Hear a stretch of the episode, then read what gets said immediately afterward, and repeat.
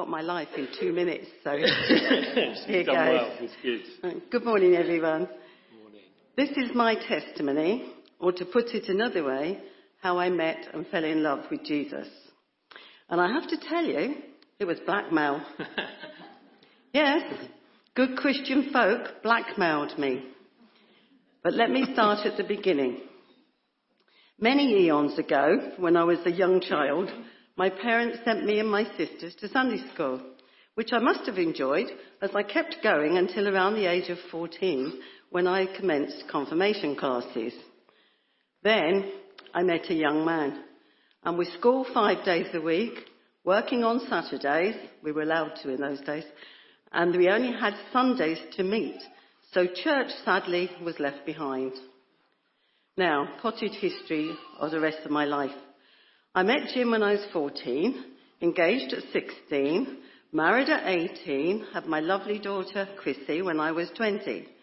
I then had a gap, had enough by then, until Graham came along six years later. So eventually I had to find a Sunday school for them. And although I tried church a few times during those years, we were not attending one. However, the local Baptist church had a Sunday school, so off we went to enrol them there and then returned home for a restful Sunday morning. This was not to last, as one afternoon there was a knock on the door and standing there were two lovely ladies. They told me how good it was to see the children on a Sunday, but this week it was family service. Sorry. And it would be so nice if their mummy and daddy came along. As I said, blackmail. but if you send your children to any activity, it's only right to support them. And so off I went once a month for several months. Lo and behold, I enjoyed it and found I wanted to go on the other weeks. My gosh, that was a bit of a shock in the style of service on those other weeks, but I was made so welcome, I kept going. And then one day another lady invited me to visit for a chat over a cup of tea, which ended in her praying for me. And at that point, I was filled with the Holy Spirit. It was the most amazing moment of my life. I drove home singing along and praising God. And when I arrived home, Jim immediately saw something had happened to me and initially thought I was drunk. Which I was, but not with any earthly spirit. Mark reminded me the other day that is what the people thought about the early Christians. so I was in good, good um, thing. Definitely. Life then continued, and Jim had lots of extremely serious health issues. My sister visited one day when Jim had been taken yet again into intensive care, and she asked me, How do you believe in God when you have so much trouble? To which I replied, How would I manage without him? Sorry, I'm in tears. Jesus has been my saviour, friend, and helper all my life. And now he's brought me here to be a part of the lovely church family. And particularly when I first arrived, he placed me, with Catherine's help, in the most supportive and loving life group. Life has continued to have its ups and downs since I arrived, but with the love and support from David, Shirley, and all the other members of the group, I know God has put me in the right place. I thank him for all of you, and God bless you all. Oh, amazing. Bless you.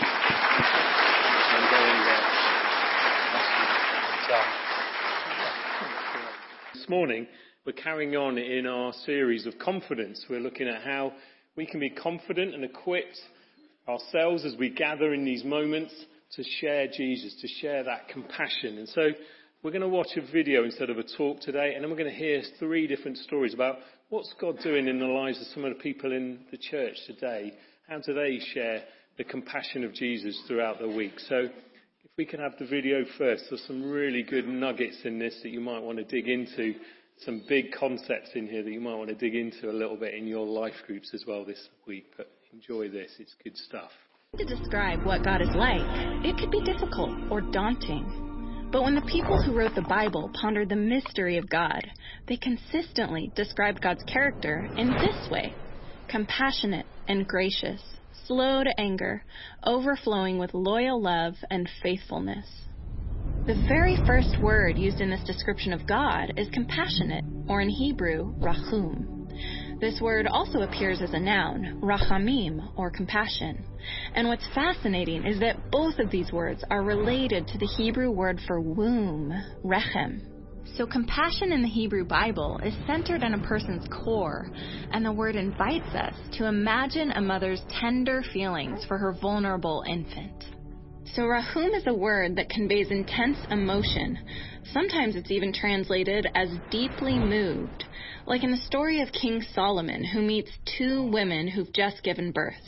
One of their babies sadly dies, but then both women claim that the baby still living is theirs.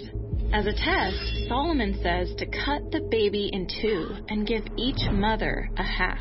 And the baby's real mother is deeply moved. She would rather the other woman take her baby than see her child die. And it's her compassion that reveals that she's the true mother. But Rahum isn't just an emotional word, it also involves action. And surprisingly, the word is used most often to describe God's actions, motivated by his emotions. Like when the Israelites are suffering and oppressed in Egypt, God hears their cries and is compelled by his compassion, his rachamim, to rescue them.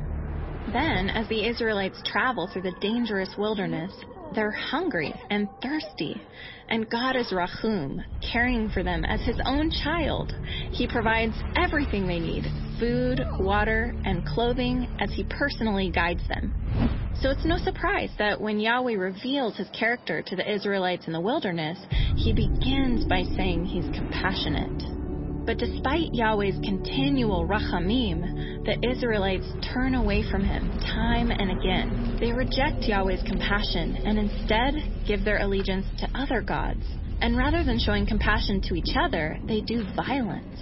And their rebellion results in exile, and they're scattered among the nations. And it's in this dark moment in Israel's story that we come to the book of Isaiah, where Yahweh compares himself to a mother full of rachamim toward her baby. He says, Can a mother forget her nursing child, or have no compassion or rachamim on the child of her womb? Even if she forgets, I will not forget you. God is full of motherly compassion, and he will rescue his people. And as you read further in Isaiah, you realize that God is going to do this by entering into the suffering of humanity. And this points forward to a time when Jesus comes on the scene. He is Yahweh's deep compassion become human. In Greek, the word compassion is oiktirmos. And as Jesus embraces the sick and cares for the outcast, he is deeply moved by human suffering. Jesus compares himself to a mother hen using her wings to shield her chicks from danger as he gathers people into his embrace. And in the ultimate expression of oiktirmos, Jesus is moved by compassion to enter into humanity's suffering, into death itself, to rescue and bring us near to God. And it's this same life of compassion that Jesus calls his followers to imitate allowing ourselves to be moved by the pain of others, to embrace the hurting, and to participate in relieving suffering in the world.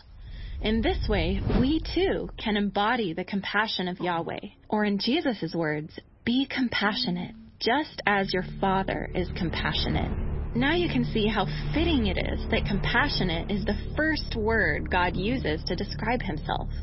So when we're in pain or see others suffering, we can be certain that God is deeply moved to respond and that He's there to meet us with His deep compassion.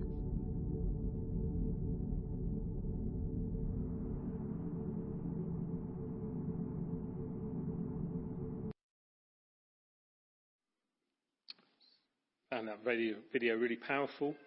Be compassionate just as your Father is compassionate. So we're going to hear some stories from people who live in their lives for Jesus in the ordinary things that they do. We're going to find out what they're doing this time tomorrow and maybe through the week.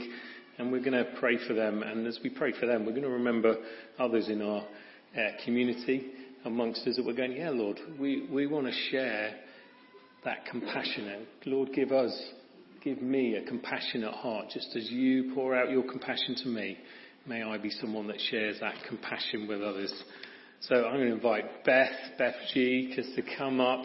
Beth just jump, jumped out of creche for a moment to come and share. And these are the questions, just as Beth come in, that I'm going to ask uh, three different people. I'm going to ask Beth, uh, I'm going to ask Mike Turner and Fiona Bailey, this strange lady that I'm married to. And she, she got the joy of being chosen for this as well. So Beth, thank you. We're going to ask you these questions. Where are you going to, where are you tomorrow? What will you, what do you do there? What are your challenges and joys? Maybe some of that, what's some of that compassion that you have opportunities to share? And how can we pray for you and maybe others that are like you? Do you want to go with that one? Yeah. Are you happy with that? Yeah. So Beth, come on then. Come and share with us. Thank you for doing this. I've sprung it on you. We've had a slight change of plan this Sunday. But I think this is what God wants to do amongst us. I think He wants to hear stories of God's people doing the stuff in the week. So, Beth, come on. Where will you be this time tomorrow? So tomorrow I will have just dropped Lily off at school.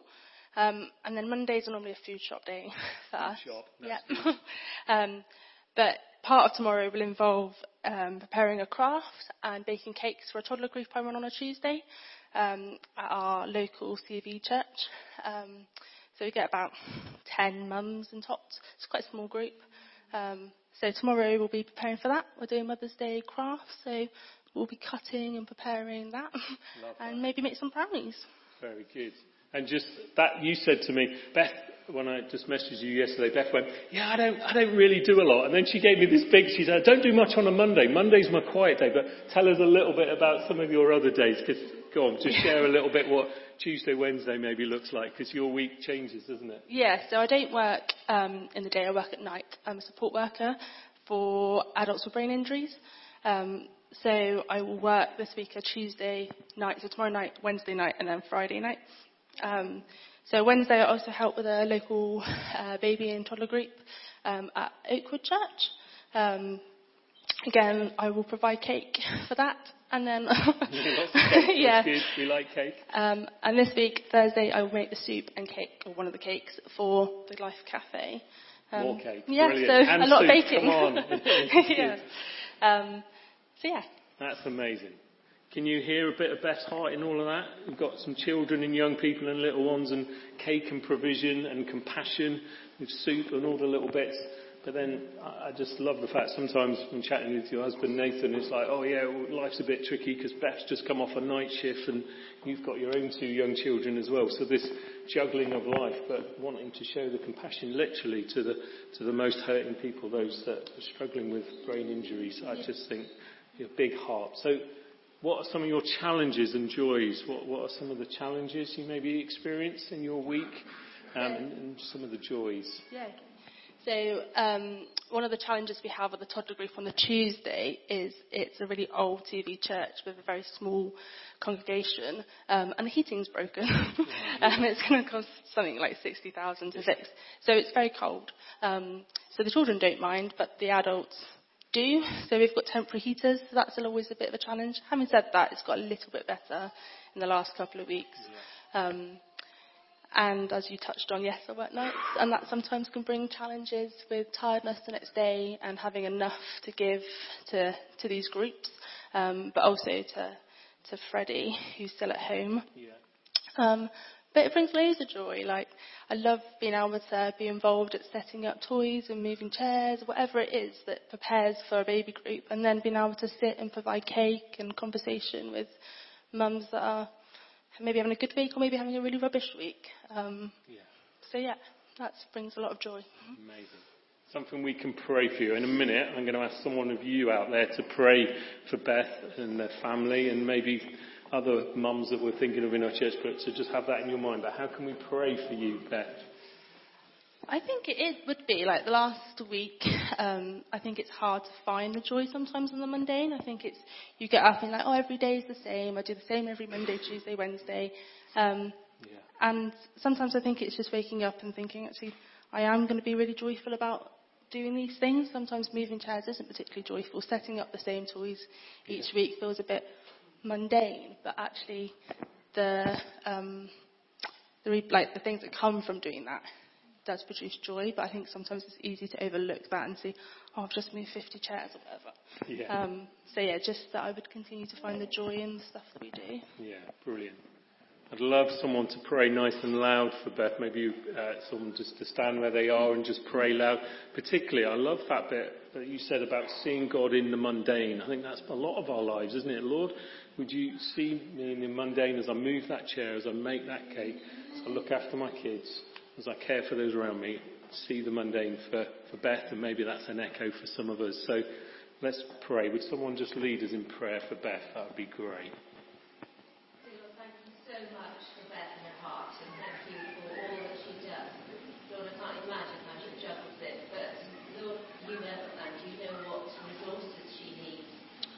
Within yes, herself to be a channel of blessing to others. So I pray, Lord, that you would just uh, bless her every night with all that she needs and give her that sense that she's never alone and that you are partnering with her in all that she does to these people. And for her little Freddie, Lord, I pray that you bless her with him yeah. so that he would um, not be in any way at all um, affected by any type of he would understand in a supernatural way that his mom is there yeah. And for Nathan, Lord, too, as he seeks to support her in her work and everything. Lord, what a, what a lovely family. Yeah, thank you, Lord. Um, yeah. Just, embrace them all, I pray, in your wonderful name. Amen. Amen. Bless you, Beth. Thank you for sharing. Let's give Beth a little round of applause. Bless you this week.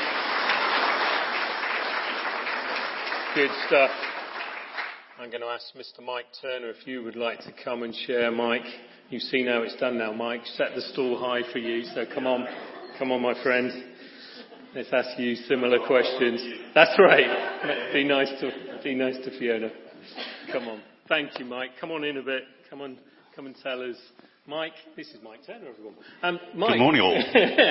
where, where are you going to be this time tomorrow, then, Mike? Tell tomorrow, I'm going to be at Bishop's Hull Primary School. Not doing a lot because I'm the head teacher, so yeah. I hide in an office. That's it. Yeah, that's yeah. it. Kick back. Kick back. Is that right? Is that right, Ralph?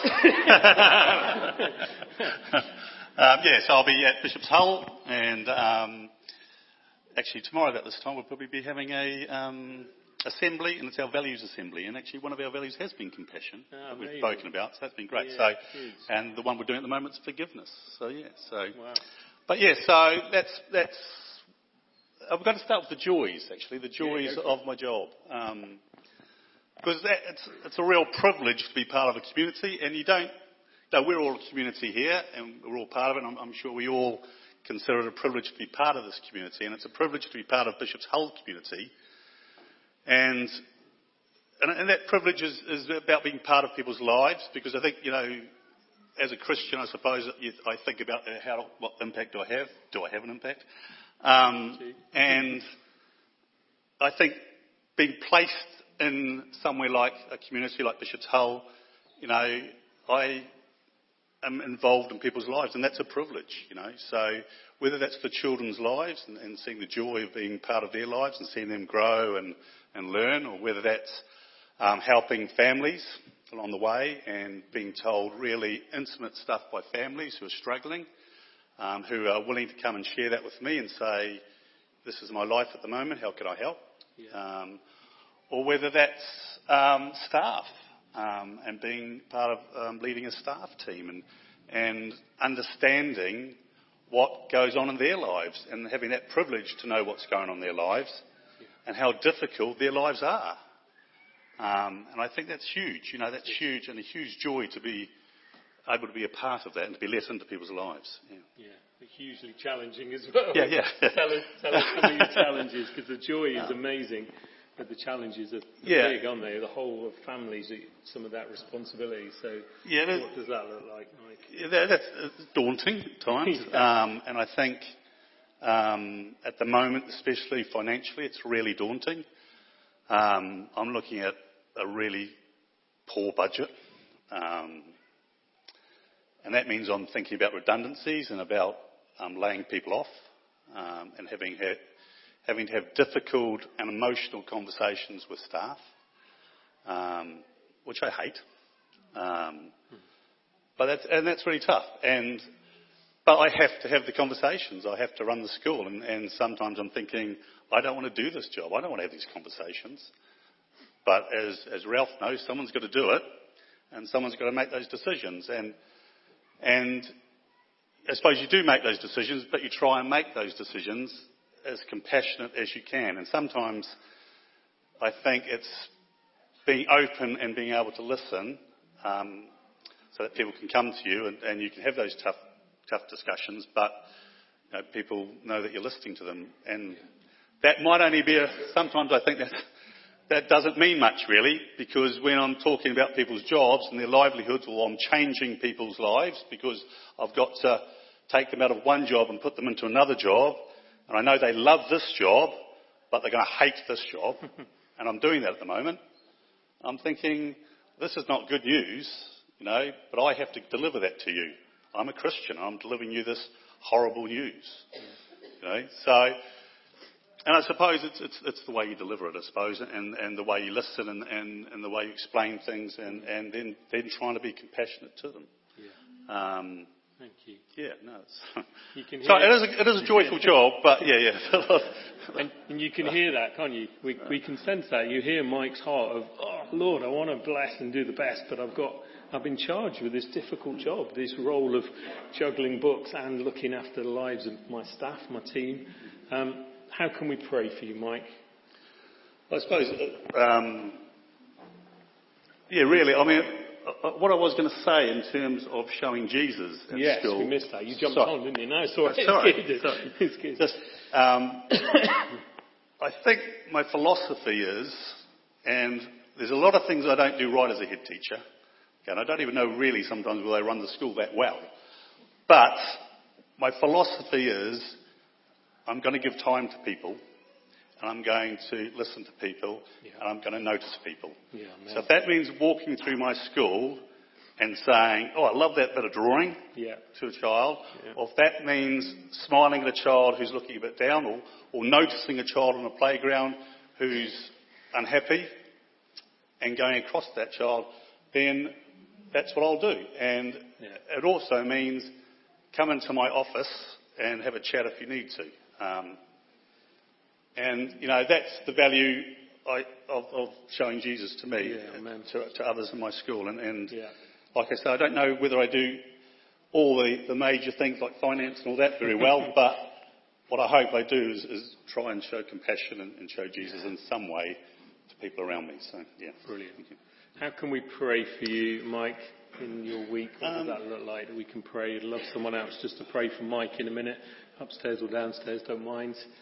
Um, basically, that I trust in God because I sometimes I go to school and I, very much like Beth was saying, I go to school and I think the negative thoughts come through, the negative that I'm going to have in my day comes through, those difficult conversations come through, and I'm thinking, I don't want negative. I want to think about the joys of what I'm doing. So perhaps that really, that the joy is emphasised rather than the negative, and that I trust in God, and I do. I trust Yes. in God, and even though I'm going to school thinking, ooh, at the end of the day, I've had a good day because I've trusted in God. So just that I keep on trusting in God. Brilliant. Mike, thank you. Would someone pray for Mike now? That would be great. He's going to do that for us? Thank you. Friday night, Lord, listening to you. Yeah. Man of real compassion. Yes, What he Lord. wants to do is to love people and to love his school and all his kids. Would you keep that fire burning, Lord? And all those hard decisions. I've been there. Yeah. I've seen how you, you know, to help me in management positions and, and making difficult decisions. And you've always been there. Yes, I Lord. can testify to that. I'm trying to do the same for Mike. In those hard times, difficult times, as well as a good time, really encouraging and uh, uplifting and giving words of wisdom and words of knowledge and wisdom. But he does such a great job. Love him to be. Yeah. In the name Bless him, Lord. Amen. Amen. Bless you, Mike. Thank you, Mike. Give him a round of applause. Last but no means least, my lovely wife. Sorry for whatever coming out of my mouth earlier. I was getting it wrong. you always do it with the people you love, don't you? Fiona, come and tell us um, a little bit about where you're going to be tomorrow, because things have changed a bit since you first come to Crete. So just tell tell people what you'll be doing this time tomorrow. Sorry, just checking the time. Um, All right, all right. this Good. time tomorrow, um, I'll be in Wells. Um, on Monday, I work at a welcome hub in Wells, working with um, Ukrainian refugees. Um, I will have completed um, an initial welfare check. So the person tomorrow has been in the country for about five days, um, and that will be uh, saying hi, how are you doing, how are things going, checking that um, IDs and everything matches up. Um, and actually just being a welcome to people as they arrive in this country. I don't know what that person has come from. I don't know, you know, what they're carrying and stuff. So each day is completely different, um, which is fabulous. And I'll also be preparing for um, a six-month check. So um, somebody that's been in the country for at least six months, um, just saying hi, how you doing? How are things going? How can we support you? How can we um, uh, help you settle well um, in Somerset? So um, yeah, like I say, every check is completely different because you don't know who you're going to encounter. Um, yeah, so that's kind of what I do really. Um, that's where I'll be tomorrow. Great. And Fiona, what are some of your challenges and joys? You can do it either way round. Okay. Um, said I wasn't going to cry. It's an absolute privilege to do my job. I absolutely, it's the first time in my career where I actually want to get up in the morning and go to work. I, um, it's, it is a huge privilege to be a small, tiny part of this huge upheaval, this huge chaos that people are going through, and to be, um, uh, what's the word? To be ballast, to be that steadying, calming presence. Um, that's that's the joy um, of actually, you know, what's going on in your life? How can we support you? How can we help you find housing? How can we help you get support for crazy medical conditions that when you come to a country and you've left everything behind and you, I mean, yeah, coming to a completely different country and learning new systems and things. It's a real privilege um, to be able to help signpost people to the right support. Um, that also brings its challenges. I really wish I spoke Ukrainian or Russian. It, would really, really, really would help. Um, but I Phones don't. are good. Phones are good. Phones are good. Uh, translation apps are great. But um, a real joy is I get to work with um, a lady called Inna, who is a translator, and she is a joy. She is a gift. Um, I just love working with her, and I guess that's one of my prayers is that I can continue to be Jesus to her. I don't know where she is in faith-wise, but um, she, yeah, yeah, she, she's a privilege to work alongside. The challenge is um, you hear tough stuff. Yeah. You hear really rough stuff that nobody should be going through. Nobody should, um, yeah, yeah. This time two years ago, people were having birthday parties or, you know, living life and doing doing life and having amazing jobs. And um, I've met lawyers and um, pharmacists and, you know, really super qualified people who are now um, cleaning kitchens and uh, just doing really menial stuff, that jobs that are valid and worthwhile, but not within um, their their lifetime plan, if you know what I mean. Yeah. That the carpet's been pulled. So that, that is one of my challenges: is trying to support people in that. Brilliant. Anything else to pray for? So praying for your, this lady Inna and Yeah. all those that you meet. Anything else? Um,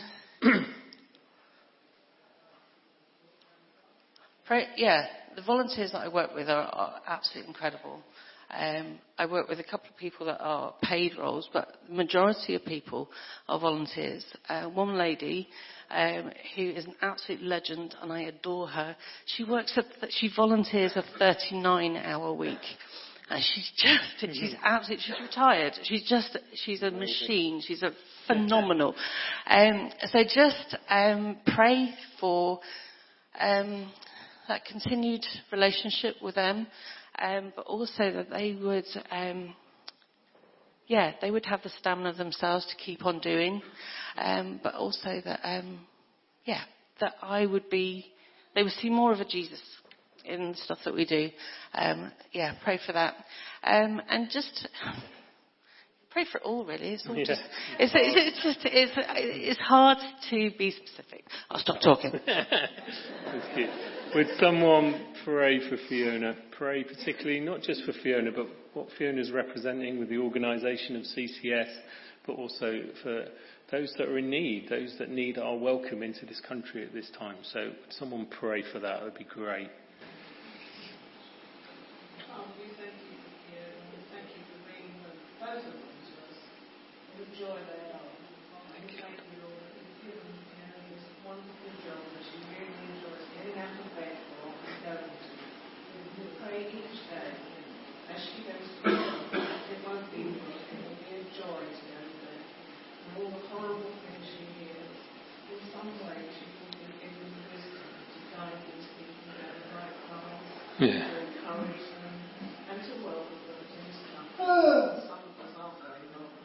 This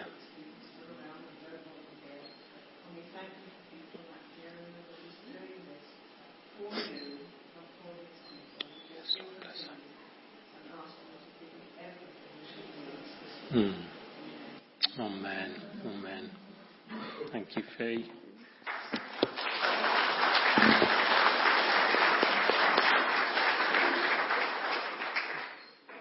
You may have listened to some of those stories this morning and gone, well, I don't do that. I don't do anything. I don't show uh, with confidence this compassion of Jesus to those that I bump into.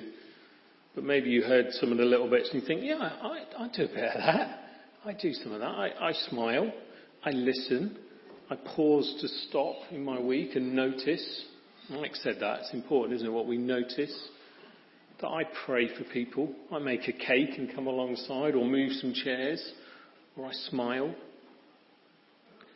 Some of the notes uh, from this week's Confidence Through Compassion say this. Having more compassion trumps having less confidence.